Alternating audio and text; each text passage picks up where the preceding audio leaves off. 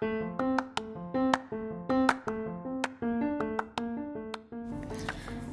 everyone, welcome to today's episode of my podcast.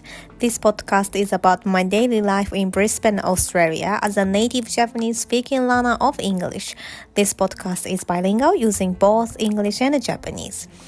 皆様こんにちは。今日も聞いてくださってありがとうございます。このポッドキャストはオーストラリア・ブリスベンに住んでいる私がオーストラリアでの日常生活の中で思ったこと、感じたことを英語、日本語を交互に使って話す声のブログのようなものをお届けするポッドキャストです。I would like to share my excitement. It's been five years since I came to Australia. I came to Australia on December 1st, 2018, and my sixth year had started. So, this episode begins with a reflection of the five years. It will then go on to talk about my aim for sixth year. Hope you enjoy it. えっと、私事なんですけれども、2018年12月1日にオーストラリアに 来まして、えー、先日ですね、オーストラリア滞在5周年を迎えました。わーい。つまりですね、今6年目に突入いたしました。えー、そんなわけで今日は、えー、5年間の振り返りと、えー、6年目の目標をお話ししたいと思います、えー、ご興味ありましたらお付き合いください。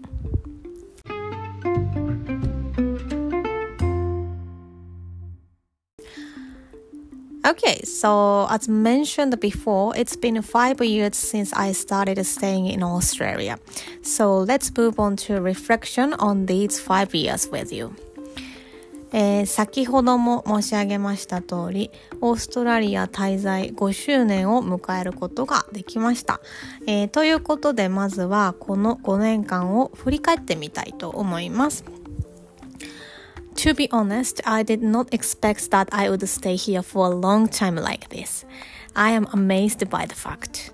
Let me talk about what made me come to Australia from now. Um, before I came to Australia, I was exhausted from working hard in Japan.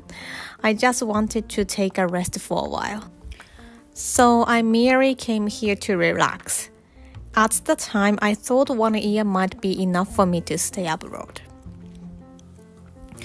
えっ、ー、と、まずね、5年間もオーストラリアにいる率直な感想といたしましては、えー、こんなに長くいるなんて思っていませんでしたという感じでびっくりでしかありません。はい。えー、オーストラリアに来た最初のきっかけは、まあ、日本でしていた仕事が忙しすぎたので、まあ、ゆっくりしたくて1年ぐらい海外に行こうかなっていう、まあ、軽いノリで来てしまったんですよね。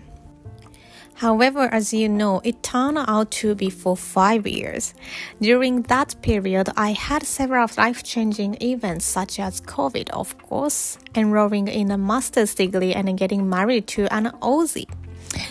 Of course, I haven't always been happy and sometimes felt sad or stressed out, but overall, I'm enjoying life in Australia. It is like the famous quote from Kiki's delivery service.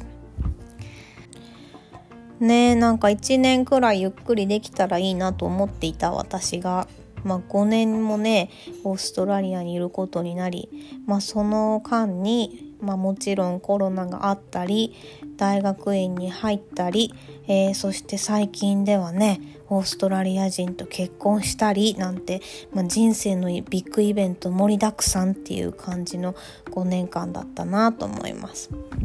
まあねいろいろ落ち込むことなんかもありますけどなんだかんだ楽しくやってますなんかね「魔女の宅急便」っていうジブリのアニメのねキャッチコピーのように落ち込んだりもしたけれど私は元気ですって感じですね The reason why I can have stayed abroad is because friends or family who are not only in Australia but also in Japan.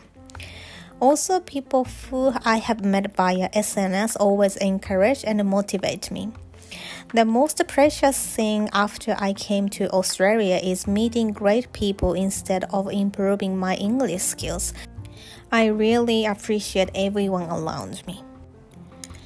まあそれもこれもオーストラリアだけではなくね うんと日本にいる家族や友達とかあとはねこう SNS などで知り合って頑張ろうねとか励まし合える方々に出会えたからですかね。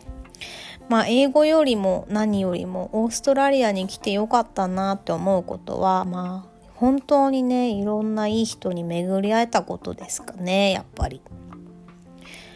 Okay, from now on, I will talk about the aim for sixth year. Mainly two things podcast and enjoying both my work and private life.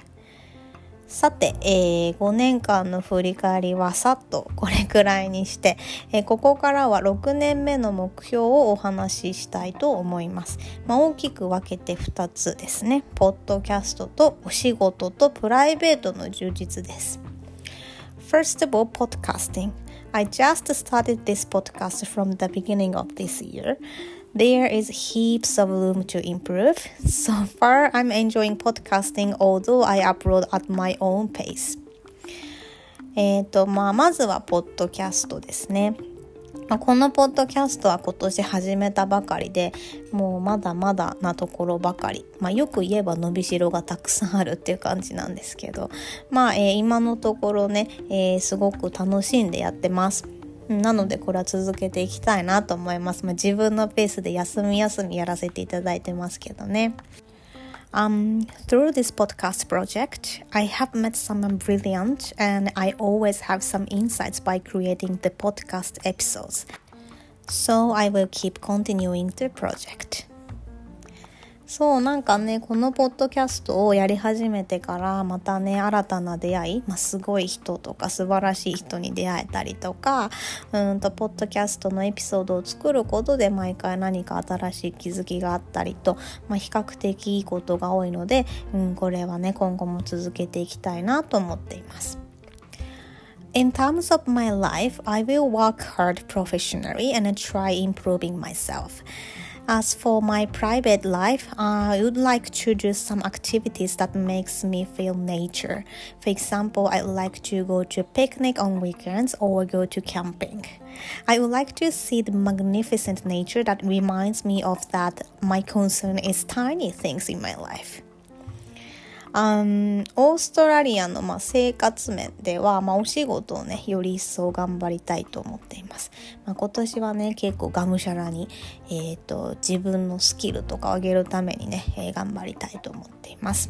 でねプライベート面ではなんか自然を感じられるようなことをもっとしたいなと思っています。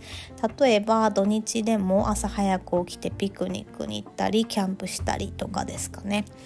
うん、毎日悩んでることってちっぽけだなって思えるような空とか湖とかなんか海を見に行きたいなって思っていますなんかこう壮大な自然っていうんですかね After talking about my hope for the next year, I realized that my desire for purchasing is reducing dramatically. Buying beautiful cosmetics, accessories, or a bag is not meaningful for me anymore. I prefer to have exciting feelings to consider what I can do or what I want to do rather than owning things. Anyway, I will do what I need to do in the six years. Wish me luck! えー、なんか今ねいろいろつらつらと6年目への抱負を書いてみて思ったんですが、えー、オーストラリアに来て物欲よりも経験欲っていうんですかね経験に対する欲が増えてきたなって思います。うん、なんかこう化粧品とかアクセサリーカバンとかを買うよりも今後何ができるか何をしたいかになんか重きを置く6年目になりそうだなって思いました。まあそんなわけでですね。まあ6年目も粛々と 頑張っていきたいなと思っております。So let's summarize today's episode. In today's episode, I was talking about mainly two things. Number one, my reflection of these five years in Australia, and number two, my aim for the next year. Um, in terms of the reflection of these five years in Australia, there have been heaps of life changing events in these five years. Um, number two, my aim for the next year. I will do what I need to do, such as podcasting, working hard for the role I'm enjoying, and I would like to experience nature more. さて、今日のエピソードのまとめに入りたいと思います。今日のエピソードではオーストラリア5年間の振り返りと6年目のふわっとした抱負をお話ししました。えっ、ー、と、一つ目のオーストラリアでの5年間についてですね。えー、もうこれはですね、ざっくり人生のビッグイベント盛りだくさんの5年間でした。はい。で、2つ目、6年目への抱負ですね。6年目は今自分が楽しいと思える仕事をがむしゃらにやったり、え、ー、と、ポッドキャストやったり、自然が感じられることをしたいなと思ったっていう話でした。That's all for today. Thank you very much for listening to this episode, and I hope you enjoyed today's episode. So, have a fantastic day, everyone, and I will see you in the next episode. Bye! えー、今日も最後まで聞いてくださってありがとうございました、えー、どなたかのご参考になるか、このエピソード自体を楽しんでいただけていたらとても嬉しいです。それでは、今日という一日が皆様にとって素敵な一日になりますように、また次回のエピソードでお会いしましょう。それでは、さようなら。